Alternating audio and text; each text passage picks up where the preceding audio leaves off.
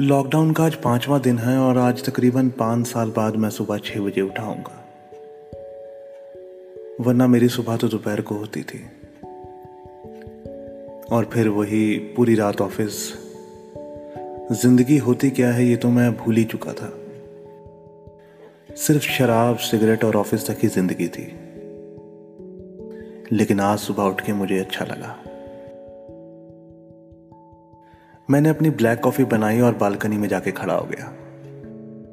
और जब बालकनी से मैंने अपनी सोसाइटी में देखा तो ज़्यादातर लोग बालकनी में ही बैठे थे। और तभी मेरी नज़र सामने वाली बालकनी पे गई। वो सामने बालकनी में बैठी थी। बीन बैग पर। और पैरों को स्टूल पे रखा हुआ और बालों को पीछे जूड़े की तरह बांधा हुआ। शायद ग्रीन टी पी रही है। नज़रें एक ही जगह टिकी हुई। शायद किसी लंबी सोच में खोई हुई है वो। पर धीरे से कप को होठों से लगा के उसका चाय पीना। मगर नज़रें अभी भी एक ही जगह पर टिकी हुई।